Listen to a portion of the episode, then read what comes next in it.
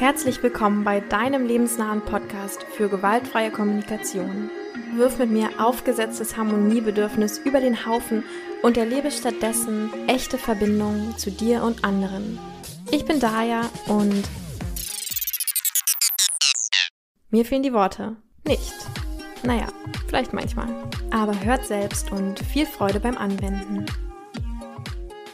Heute geht es wieder um die eine Fähigkeit, die, ja, ich habe den Eindruck, uns allen irgendwie nicht so richtig beigebracht wurde, obwohl sie die Macht hat, irgendwie jeden Konflikt super schnell aufzulösen und dabei noch für viel, viel mehr Verbindung zu sorgen. Natürlich geht es um die Empathie, einer der drei Grundpfeiler der gewaltfreien Kommunikation.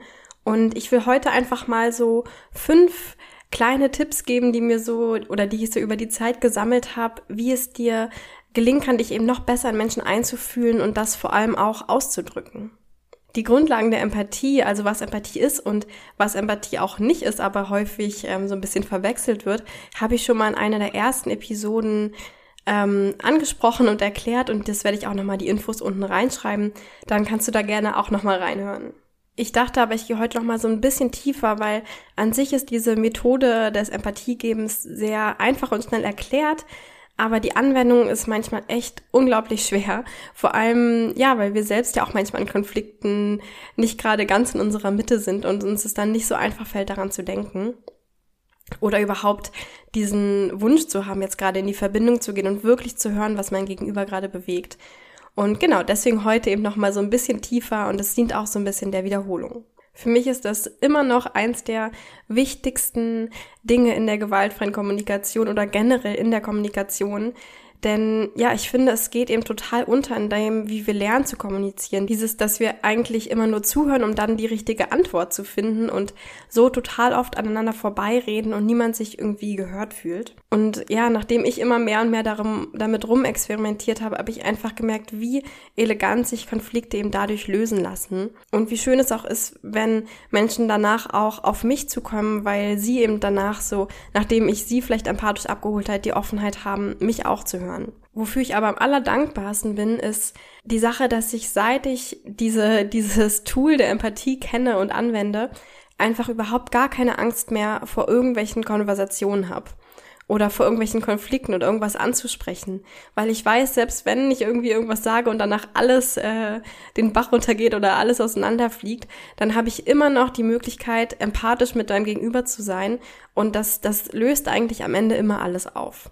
Also steigen wir doch mal ein. Bevor ich mit Tipp Nummer eins anfange, nochmal in einem Satz ganz kurz, was meinen wir eigentlich in der GfK mit Empathie? Also für mich bedeutet Empathie einfach, dass ich einen Raum auch aufmache für die Gefühle und Bedürfnisse und generell das Erleben der anderen Person in dem Moment. Meine Lieblingsmetapher ist dafür, dass ich mir manchmal vorstelle, wenn irgendwie so eine Person gerade ziemlich viel durchlebt oder so ein bisschen getriggert ist oder wütend oder traurig oder sowas, dann ist sie wie so ein zerknülltes Blatt Papier. Und wenn ich ihr Empathie gebe, dann gebe ich einfach der Person die Möglichkeit, dieses Papier quasi so lang zu streichen und sich zu entfalten.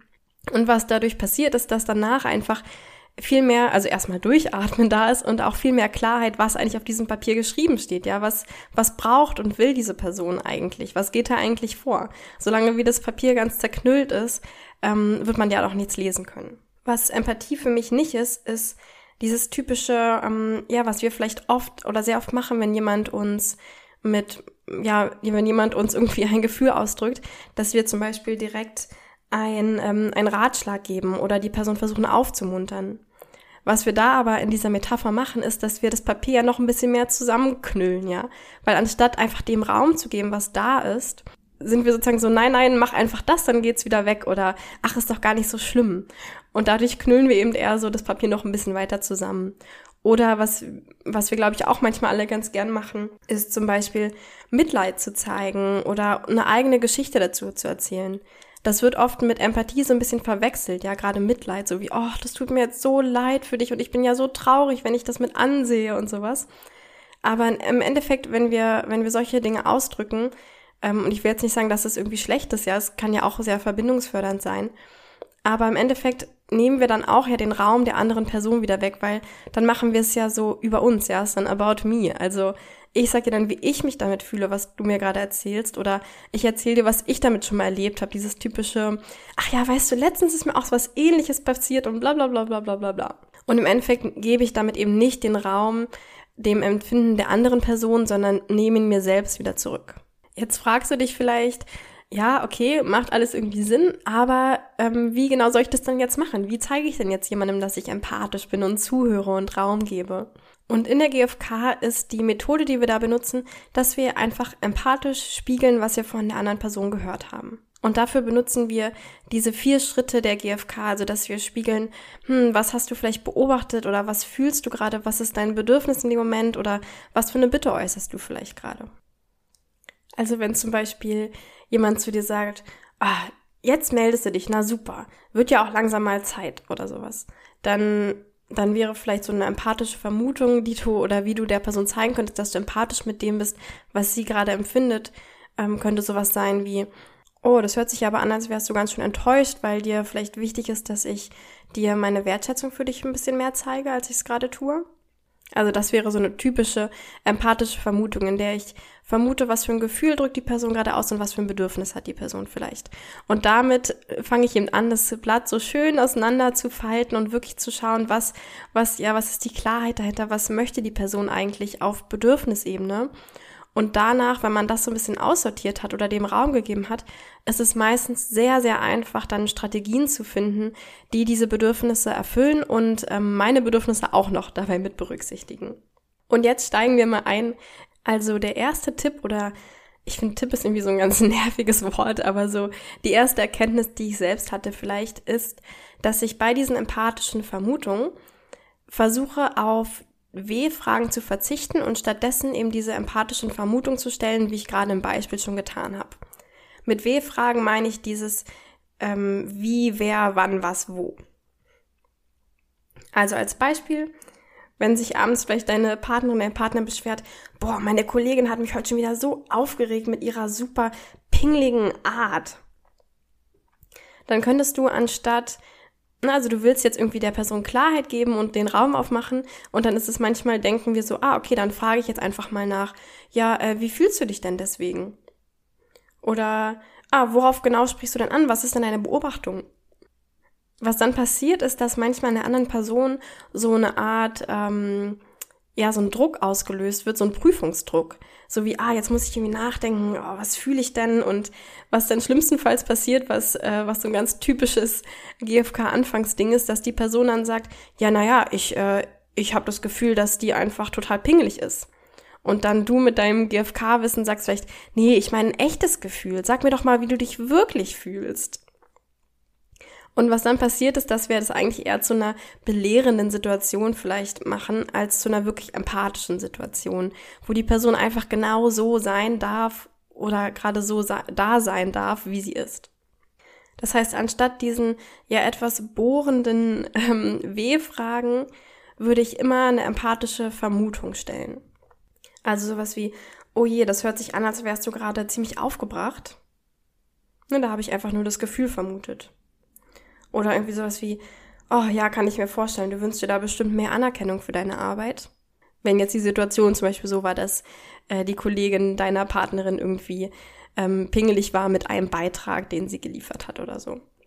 Das heißt, was ich mache, ist, ich gebe schon so eine Art Vorschlag, so wie, hey, ist es vielleicht das, was du fühlst oder ähm, das, was du gerade brauchst als Bedürfnis? Damit unterstütze ich einfach die Person. Also ich ziehe quasi so ein bisschen an den Blätterkanten, damit sie sich irgendwie entfalten kann. Und was, was ich vor allem daran, daran so stark finde, ist, dass wir eben das validieren, was die Person schon sagt. Also, ne, wenn die Person uns irgendwie irgendwas ausdrückt und wir dann so eine W-Frage stellen, passiert es oft, dass wir die Person in eine andere Richtung lenken, als sie eigentlich gerade gehen wollte. Weil sie dann denkt, ah, ich muss jetzt auf diese Frage antworten, aber eigentlich ist vielleicht gerade was ganz anderes in mir lebendig. Wenn ich aber einfach nur wiederhole, ah ja, das hört sich ja an, als würdest du das und das wollen oder brauchen oder fühlen, dann, ähm, dann folge ich einfach nur dem, was die Person eh gerade so in den Raum geworfen hat. Und danach ist es, der, ist es dem Gegenüber wieder vollkommen offen, weiter zu reden oder weiter zu gehen in die Richtung, die gerade lebendig ist in ihr. Und dieses Validieren ist eben auch so stark, weil, ja, weil sich die Person dann eben die, traut, diesen Raum zu nehmen. Oft werden wir eben ganz schnell, wie gesagt, mit Ratschlägen oder Aufmunterung oder ach, ist doch nicht so schlimm oder sowas bombardiert, wenn wir irgendwas sagen. Und wenn wir einfach nur sagen, ah ja, das hört sich an, als würdest du gerade das und das fühlen, dann ist, dann, dann gibt es so eine Art Stärke, so wie, ah, gut, jetzt kann ich mich ausbreiten und das ist okay, was ich gerade fühle und das ist okay, dass ich dieses Bedürfnis gerade habe. Also nochmal so ein bisschen ins Methodische und Pingelige zu gehen. Die Satzstruktur, vielleicht ist es dir aufgefallen, benutze ich eigentlich oft als normalen Satz, der gar keine Frage ist. Also ich sage zum Beispiel, ah, kann ich mir vorstellen, dass dir da gerade Anerkennung wichtig ist. Und dann setze ich aber so ein Fragezeichen hinten ran. Also es ist sozusagen so, ah, kann ich mir vorstellen, dass dir gerade Anerkennung wichtig ist? Und ich finde, das ist immer so eine super Mischung, aus validieren und gleichzeitig die Offenheit behalten, dass die andere Person vielleicht was komplett anderes fühlt oder braucht, als ich gerade es vermutet habe. Wenn ich jetzt eine richtige Frage stellen würde, also mit dieser Satzstruktur andersrum, dass ich sagen würde, ist dir gerade Anerkennung wichtig, dann erzeugt es so ganz unterbewusst schon wieder fast so einen kleinen Druck, auf diese Frage antworten zu müssen und darüber nachdenken zu müssen. Das siehst du oft, dass dein Gegenüber dann so anfängt so, hm, ah, gute Frage, ist mir gerade Anerkennung wichtig? Ich weiß nicht, vielleicht eher. Ja, und wir wollen eigentlich gar nicht, dass, dass wir dann wieder die Person so lenken, sondern wir werfen einfach sowas rein und es ist total einfach für unser Gegenüber, das komplett zu ignorieren, wenn es eigentlich gerade gar nicht auf die Situation passt. Ja, also wenn ich sage, ah, das hört sich an, als wäre dir gerade Anerkennung wichtig, dann kann mein Gegenüber sagen, nee, nee, es geht mir eigentlich eher darum, dass, ja, dass es einfach total anstrengend ist und ich will einfach so ein bisschen Lockerheit haben in der Arbeit und ein bisschen Spaß haben. Also, das heißt, der erste, ähm, der erste Tipp oder meine erste Erkenntnis ist eben dieses statt W-Fragen stelle ich so eine offenen Vermutung, was die andere Person gerade brauchen und fühlen könnte. Meine Erkenntnis Nummer zwei. Ich versuche auf positive Formulierungen zu achten. Also zum Beispiel, hm, jemand sagt zu dir, oh, ich weiß einfach nicht mehr, was ich machen soll. Ich komme mit diesem Social Distancing überhaupt nicht mehr klar dann würde ich statt der negativen Formulierung, also quasi der Formulierung, wo ich ähm, vermuten würde, was der Person fehlt, also was sie nicht hat, da würde ich, also ne, die negative wäre sowas wie, ah, du fühlst dich einsam, weil du nicht genug Gemeinschaft erlebst. Stattdessen würde ich versuchen, es positiv zu formulieren, also wirklich dazu sagen, was brauchst du gerade. Also, ah, du fühlst dich einsam, weil du unbedingt wieder Gemeinschaft erleben willst. Du siehst, das ist eine super kleine, ein super kleiner Unterschied, ja. Bei dem einen sage ich, ah, du fühlst dich einsam, weil dir Gemeinschaft fehlt. Und bei dem anderen, weil du dir Gemeinschaft wünschst. Das wirkt jetzt erstmal schon sehr, äh, ja, wie so ein ganz kleines Ding und als würde es nicht viel ausmachen. Aber was ich gemerkt habe, ist, dass es tatsächlich relativ viel ausmacht, ähm, dass wir nicht, weil manchmal, wenn wir Empathie geben, dann, oder das habe ich schon öfter gehört, die Sorge, dass, dass wir vielleicht die, die andere Person noch mehr mit runterziehen. Ja, also so dieses, ah, wenn wir jetzt der, vielleicht der Depression oder der Trauer so viel Raum geben, dann, dann ziehen wir doch die andere Person noch mehr runter quasi. Das ist ja so die Intention, warum wir oft dazu neigen, zu versuchen, jemanden aufzumuntern oder so. Und gerade wenn wir eben immer nur den Mangel ähm, deutlich machen, oder sozusagen nur den Mangel vermuten, aha, dir fehlt das, ah, du bist traurig, weil du das nicht hast oder sowas, dann, dann passiert das eben mit höherer Wahrscheinlichkeit, dass wir die Person so ein bisschen weiter runterziehen, als wenn wir immer sozusagen ins Licht deuten. Also wir sagen, ah, ich verstehe, du wünschst dir Gemeinschaft oder ah, du wünschst dir das oder du wünschst dir Respekt oder sowas. Damit zeige ich immer schon, so, ähm, das ist also das, was du willst. Und wenn wir schon mal wissen, was du willst, dann gibt's ja auch ähm, eine Wahrscheinlichkeit, dass du das bekommen kannst. Ja, es scheint ja möglich zu sein, weil du weißt ja schon mal, was es ist. Also ein ganz kleiner Dreh, der aber unterbewusst relativ viel auslösen kann. Du wirst merken, der, der fördert sofort so eine Art Motivation oder Tatenrang, so wie, ja, genau, das ist, was ich will, Gemeinschaft. Hm, wie kann ich denn jetzt irgendwie in Gemeinschaft kommen, trotzdem Social Distancing? Klar, manchmal äh, ne, ist es auch vielleicht das Richtige. Manchmal will jemand vielleicht auch wirklich einfach gerade trauen und alles rauslassen und dass es irgendwie alles mal rauskommt. Und dann passt es vielleicht besser, wenn wir wirklich mehr dieses ähm, in diese Trauerenergie gehen. Und manchmal kommt es dann so total aufgesetzt und es ist so, nee, ich will gar nicht darüber nachdenken, was ich mir wünsche und was ich dafür tun kann, sondern ich will gerade einfach nur mich mal so richtig auskotzen. Das heißt, ne, genieße es mit Vorsicht, aber im Allgemeinen finde ich, ist es eine total ähm, starke Sache, gerade wenn du merkst, oh, wir drehen uns irgendwie im Kreis und es geht immer tiefer und immer tiefer, dann versuch doch einfach mal diese ganz kleine Kleinigkeit umzustellen und sozusagen immer darauf hinzuweisen, ah, es ist das, was du dir wünschst, anstatt von, ah, es ist das, was dir fehlt. Und ja, schau mal, was es für einen Unterschied macht. Der Tipp Nummer drei, wenn du manchmal Schwierigkeiten damit hast, ähm, zu vermuten, was ist denn eigentlich das dahinterliegende Bedürfnis, was die Person gerade ausdrückt. Das nenne ich mal so die Gegenteilmethode. Also Tipp Nummer drei ist die Gegenteilmethode. Wenn mir zum Beispiel jemand sagt, du hörst dir nie zu, dann würde ich einfach überlegen, okay, was ist das Gegenteil davon? Und das dann vermuten. Ah, du wünschst dir, dass ich mehr zuhöre? Oder, boah, diese Person ist so egoistisch. Dann überlege ich, was ist das Gegenteil davon? Aha, vielleicht, dass die Person achtsam ist und dann vermute ich, ah, du wünschst dir, dass die Person, Person achtsamer mit dir umgeht. Oder wenn es schon so ein bisschen abstrakter wird, vielleicht wenn die Person sagt, ich will nicht immer allein sein, dann wäre es so wie, hm, das hört sich an, als bräuchtest du mehr Gemeinschaft. Das heißt, wenn immer du sowas hörst wie nie oder nicht oder so, ähm, oder auch eben sowas wie egoistisch, dann kannst du einfach immer überlegen, was wäre das Gegenteil davon und das vermutest du dann.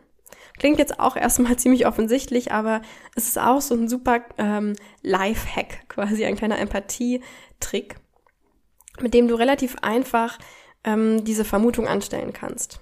Das funktioniert immer, wenn jemand einen Mangel an etwas ausdrückt oder sich über irgendetwas beschwert. Und warum hilft das so? Das ist eigentlich ähm, das gleiche wie in dem Tipp Nummer zwei von eben gerade. Das klingt, also wir denken zwar ganz oft, ja, wenn wir wissen, was wir nicht wollen, dann ist es ja schon ganz offensichtlich, was wir eigentlich wollen. Aber für unser Gehirn und ich glaube unsere Motivation oder so macht es echt einen riesen Unterschied. Ich bemerke das bei mir selbst immer, immer wieder. Ja, wie anders ich auf einmal anfange zu denken und kreativ zu werden, Strategien, wenn ich davon weggehe, was mich stört oder was ich nicht will und eigentlich verstehe, aha, dann ist also das das, was ich eigentlich will. Und dann finde ich immer super schnell Wege, wie ich das eigentlich auch bekommen kann. Also das heißt, der Tipp Nummer drei, wenn du jemandem Empathie geben willst und die Person eben in Negativen redet, also sagt, das finde ich blöd, das will ich nicht mehr, ähm, das machst du ja nie, dann ist die Vermutung, die du anstellen kannst, einfach immer das Gegenteil davon. Erkenntnis Nummer vier. Und übrigens, bevor du dich jetzt überfordert fühlst, will ich gleich schon mal sagen, es ist nicht so gedacht, dass du jetzt jede dieser fünf Tipps, die ich heute ansprechen werde, irgendwie sofort so umsetzen musst oder dir sogar überhaupt merken musst vielleicht, sondern ich will einfach so diese fünf Sachen, die mir irgendwie geholfen haben und so nach und nach irgendwie klar wurden, dass du die mal hörst und manche davon machst du vielleicht sowieso schon oder manche ach, sind gerade irgendwie, ne, du hast vielleicht gerade andere Probleme oder so. Aber vielleicht gibt es ja diesen einen Tipp, der irgendwie so in dir landet, wo du denkst so, ah ja, das macht Sinn, das werde ich mal ausprobieren. Also wie gesagt, fühl dich bitte nicht jetzt überrannt mit den ganzen Informationen. Also Tipp Nummer vier: Einen Schritt nach dem anderen. Was ich damit meine ist, du kennst es mit Sicherheit, dass Menschen sich ganz viel nur über das Außen aufregen. Ja, also zum Beispiel, ähm, oh, der Kellner braucht heute ja schon wieder total lange, der ist ja total faul und macht seinen Job überhaupt nicht gut und der sollte sich sowieso einen anderen Job suchen und, ne, und sowas so. Was dabei passiert ist, wenn wir jetzt wieder mal auf meine Lieblingsmetapher gehen, ne, wenn eine Person die ganze Zeit nur über das Außen redet, ist ja auch klar, dass das Außen quasi super viel Raum einnehmen wird und das Papier sich nie entfalten kann. Weil es nie eigentlich darum geht, was, was will ich eigentlich, was steht eigentlich auf meinem Papier. Sondern ich mache quasi nur die Welt außen immer größer und größer, bis ich selbst dann eigentlich gar keinen Platz mehr habe. Das heißt, unser Ziel mit Empathie ist es ja auch oft, die Person aus dem Außen zu begleiten in das Innen. Ne? Was will ich eigentlich in dem Moment? Weil ich kann ja nichts daran ändern, was der Kellner macht im Endeffekt. Ich kann halt nur schauen, was ist mein Bedürfnis oder was ist dein Bedürfnis in dem Moment, wo ich Empathie gebe. Und dann können wir schauen, wie können wir das erfüllen. Eventuell mit einer Bitte an den Kellner, aber erstmal ist es wichtig, ist es ähm, ja zielführend zu schauen, was brauche ich eigentlich in dem Moment. So, jetzt ist die Sache gerade, wenn wir irgendwie GFK-Anhänger sind und das ganz toll finden, dass wenn dann jemand sowas sagt, ne, wie, ach, der Kellner ähm, ist total unfähig und sollte sich mal einen anderen Job suchen. Dass wir dann direkt denken, ah, okay, jetzt geht's auf Bedürfnisebene, wir müssen die Person jetzt ins Innen führen und dann irgendwie sowas sagen, ah, fühlst du gerade Scham und Trauer, weil dir Anerkennung des Kellners wichtig ist. Und du kannst dir schon vorstellen, wenn wir zu schnell auf sehr ähm, verletzliche Gefühle vielleicht gehen von der anderen Person, die vermuten, dann wird mein Gegenüber erstmal abblocken. Ja, weil es einfach viel zu schnell ist. Da ist die Person gerade gar nicht mit ihren Gedanken. Lebendig ist die Person gerade irgendwo im Außen. Und wenn ich jetzt ins Innen gehe und dann auch noch auf sehr verletzliche Dinge, die vielleicht auch viel mit Scham zu tun haben, dann, ähm, ja, dann wird das überhaupt nichts bringen. Gleichzeitig wollen wir eben aus diesem Grund, den ich gerade gesagt habe, auch nicht nur im Außen bleiben. Wenn wir jetzt nur anfangen zu sagen, ach ja, du findest den Kellner total blöd, ne? Dann, dann werden wir eben auch das Außen nur immer weiter aufblasen und nicht dazu ähm, beitragen, dass die Person innere Klarheit bekommt. Und was eben auch noch so ein Nebeneffekt ist, ist, dass wir damit natürlich auch diese Fronten verhärten, ja, dass wir damit so ähm, sozusagen mehr diesen ähm, also diesen Gedanken verstärken, dass irgendwas mit dem Kellner gerade falsch ist. Das heißt, wir wollen so einen schönen Zwischenweg finden, dass wir nicht zu schnell ins Innen gehen, aber auch nicht komplett im Außen bleiben. Das heißt, dieses ein Schritt nach dem anderen. Also wenn jemand sagt, der Kellner sollte sich einen neuen Job suchen, dann kann ich zum Beispiel auch so ein bisschen mit dieser Gegenteil von von eben gerade, wenn die Person sagt, der Kellner soll sich einen neuen Job suchen, was wäre das Gegenteil davon? Dass der Kellner total kompetent ist und das Essen schnell bringt, zum Beispiel. Das heißt, ich könnte vermuten sowas wie, ah ja, du wünschst dir, dass der Kellner das Essen schneller bringt? Das ist ja erstmal noch total auf Strategieebene, ja, da ist erstmal noch gar kein, ähm, gar kein Bedürfnis eigentlich dahinter, weil in der GfK ist ja immer so, dass Bedürfnisse abstrakt sind und universell. Das heißt, jeder Mensch hat sie und sie hängen überhaupt nicht davon ab, welchen Ort, Zeit ähm, oder welche Person das irgendwie dir erfüllt. Das heißt, sowas wie, du wünschst dir, dass der Kellner das Essen schneller bringt, ist ja eine Strategie und kein Bedürfnis. Trotzdem haben wir erstmal den Raum aufgemacht, der anderen Person zuzuhören und wir haben immerhin schon mal so ein bisschen daran gezeigt, aha, das ist das, was du willst. Und jetzt schauen wir, was als nächstes kommt. Als nächstes würde, würde vielleicht die hungrige Person dann sagen, ja, na klar wünsche ich mir das, ich bin hier schon am Verhungern.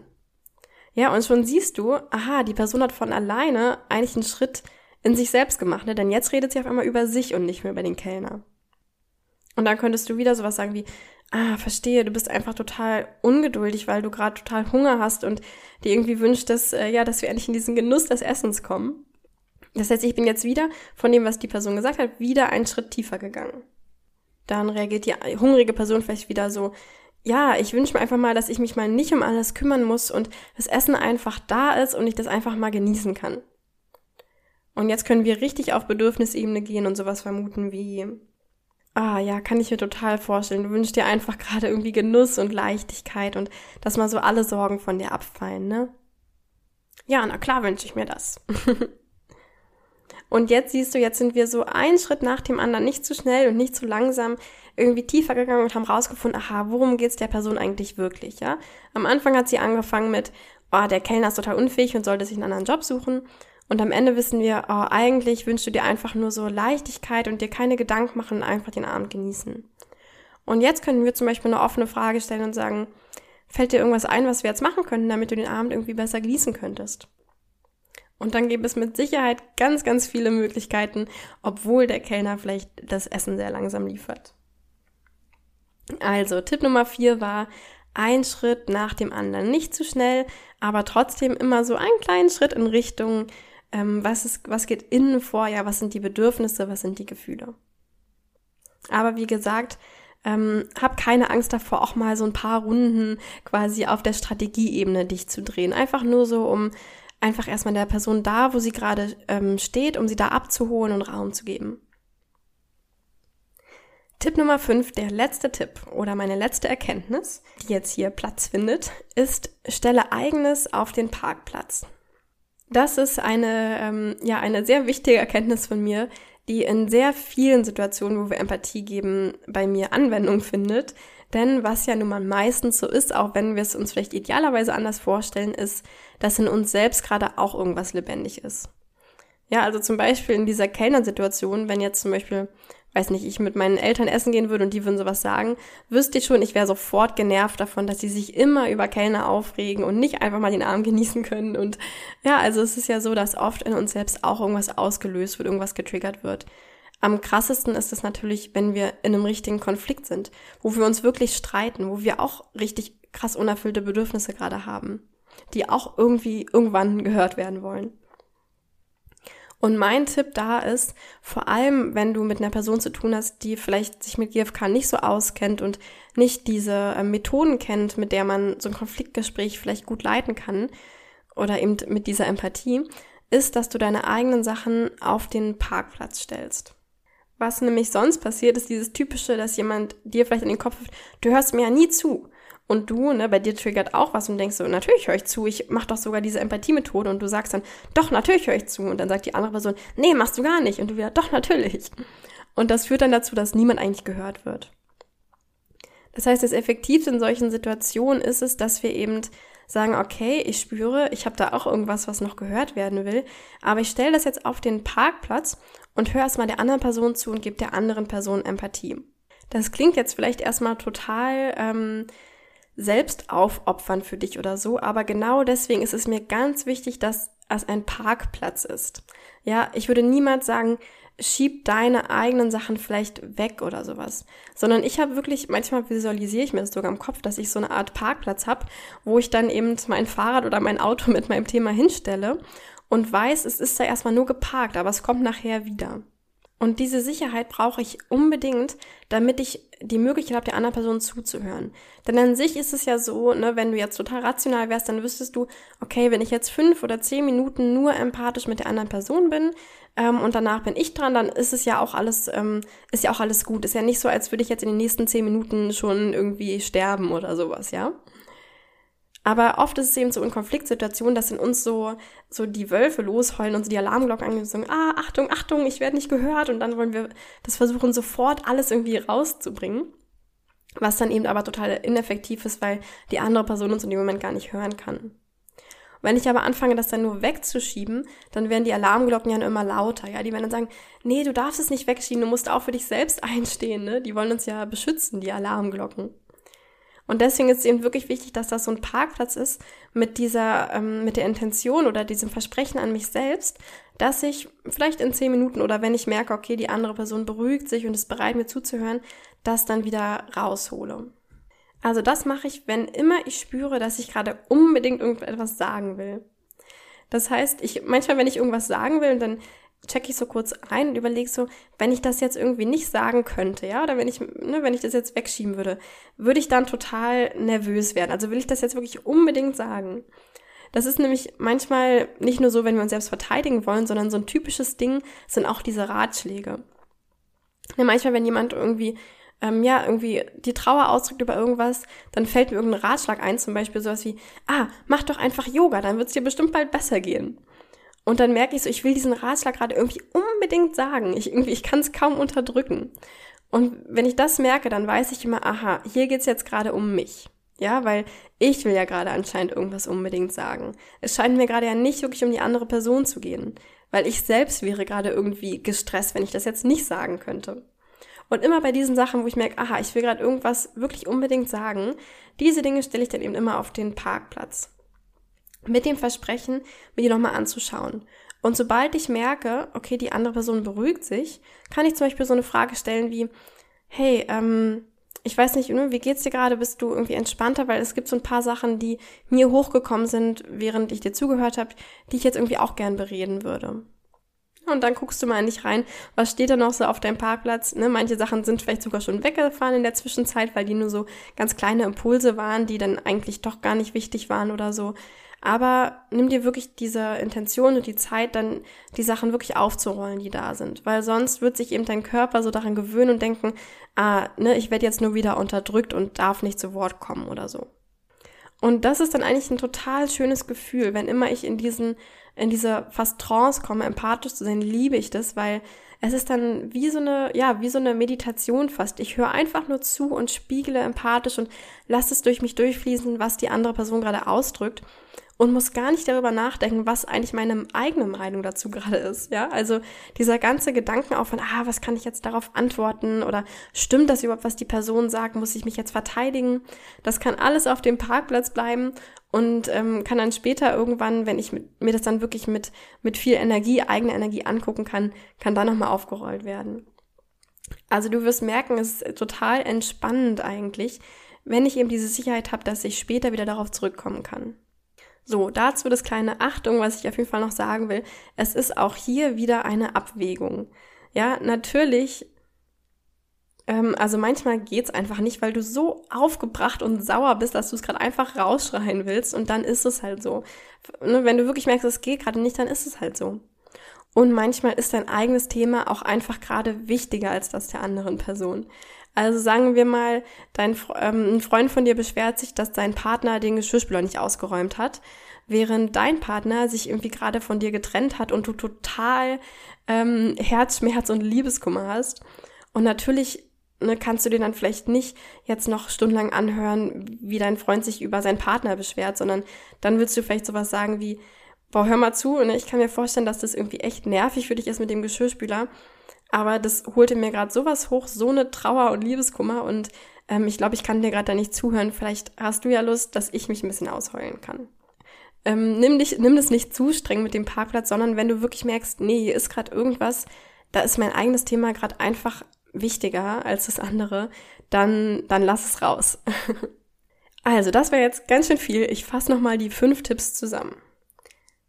Erstens, benutze statt den W-Fragen, also statt dem Wer, wann, was, wieso, empathische Vermutungen. Mit den empathischen Vermutungen validierst du eben das Erleben der anderen Person und schaffst so Raum, sich auszubreiten. Tipp Nummer zwei, Formuliere die Bedürfnisse, die du in der anderen Person meinst zu hören oder vermutest, positiv. Das heißt, zeige quasi ins Licht, ja, vermute, was die andere Person sich wünscht, anstatt nur den, auf den Mangel wieder hinzuweisen. Tipp Nummer drei, wenn jemand sich über irgendetwas beschwert, dann benutze die Gegenteilmethode. Das heißt, überlege, was ist das Gegenteil davon, was die Person gerade nicht will. Denn das ist ja dann das, was die Person sich eigentlich gerade wünscht. Und das kannst du dann in einer empathischen Vermutung eben ähm, abfragen. Tipp Nummer vier, gehe einen Schritt nach dem anderen, aber wirklich kleine Tippelschritte von der Strategie Richtung Bedürfnis. Und der letzte Tipp, Tipp Nummer fünf nochmal, stelle deine eigenen Sachen in den, auf den Parkplatz, wenn sie hochkommen, während du Empathie geben willst. Aber ganz wichtig, auf den Parkplatz und nicht ins Müllhaus, sondern wir wollen sie später unbedingt nochmal hochholen und den Raum geben. So, das waren meine fünf Empathieerkenntnisse der letzten Jahre. Ich hoffe, dass dir irgendwas davon ähm, was gebracht hat und ja, ich würde dich jetzt einfach mal einladen. Geh doch die fünf Dinge nochmal so ein bisschen durch und überleg dir, welcher der fünf hat dich irgendwie am meisten angesprochen? Was würde dir selbst vielleicht am meisten gefallen, wenn jemand dir, ne, das irgendwie, dir dieses Geschenk der Empathie machen würde mit diesem Trick, dieses Tricks? Ähm, und ja, dann vielleicht so die nächste Woche oder so, bis du die nächste Folge des Podcasts hörst. Ähm, fokussier dich doch mal auf diesen einen Trick und ähm, ja, versuch ihn anzuwenden und schau, ob es funktioniert. Und ich freue mich natürlich sehr, wenn du das auf Instagram mit mir teilst, in der privaten Nachricht oder unter einen Post, den ich mache, die bestimmt auch jetzt zu dem Thema sein werden. Ähm, genau. Und sonst folge doch sehr gern diesem Podcast, hinterlasse mir eine Bewertung, gerne auch geschriebene Bewertung. Ich finde es ja total verrückt, dass da echte Menschen sitzen und mir dann irgendwas schreiben auf iTunes. Ähm, darüber freue ich mich echt sehr. Und dann hören wir uns nächsten Dienstag wieder. Tschüss, deine Daya.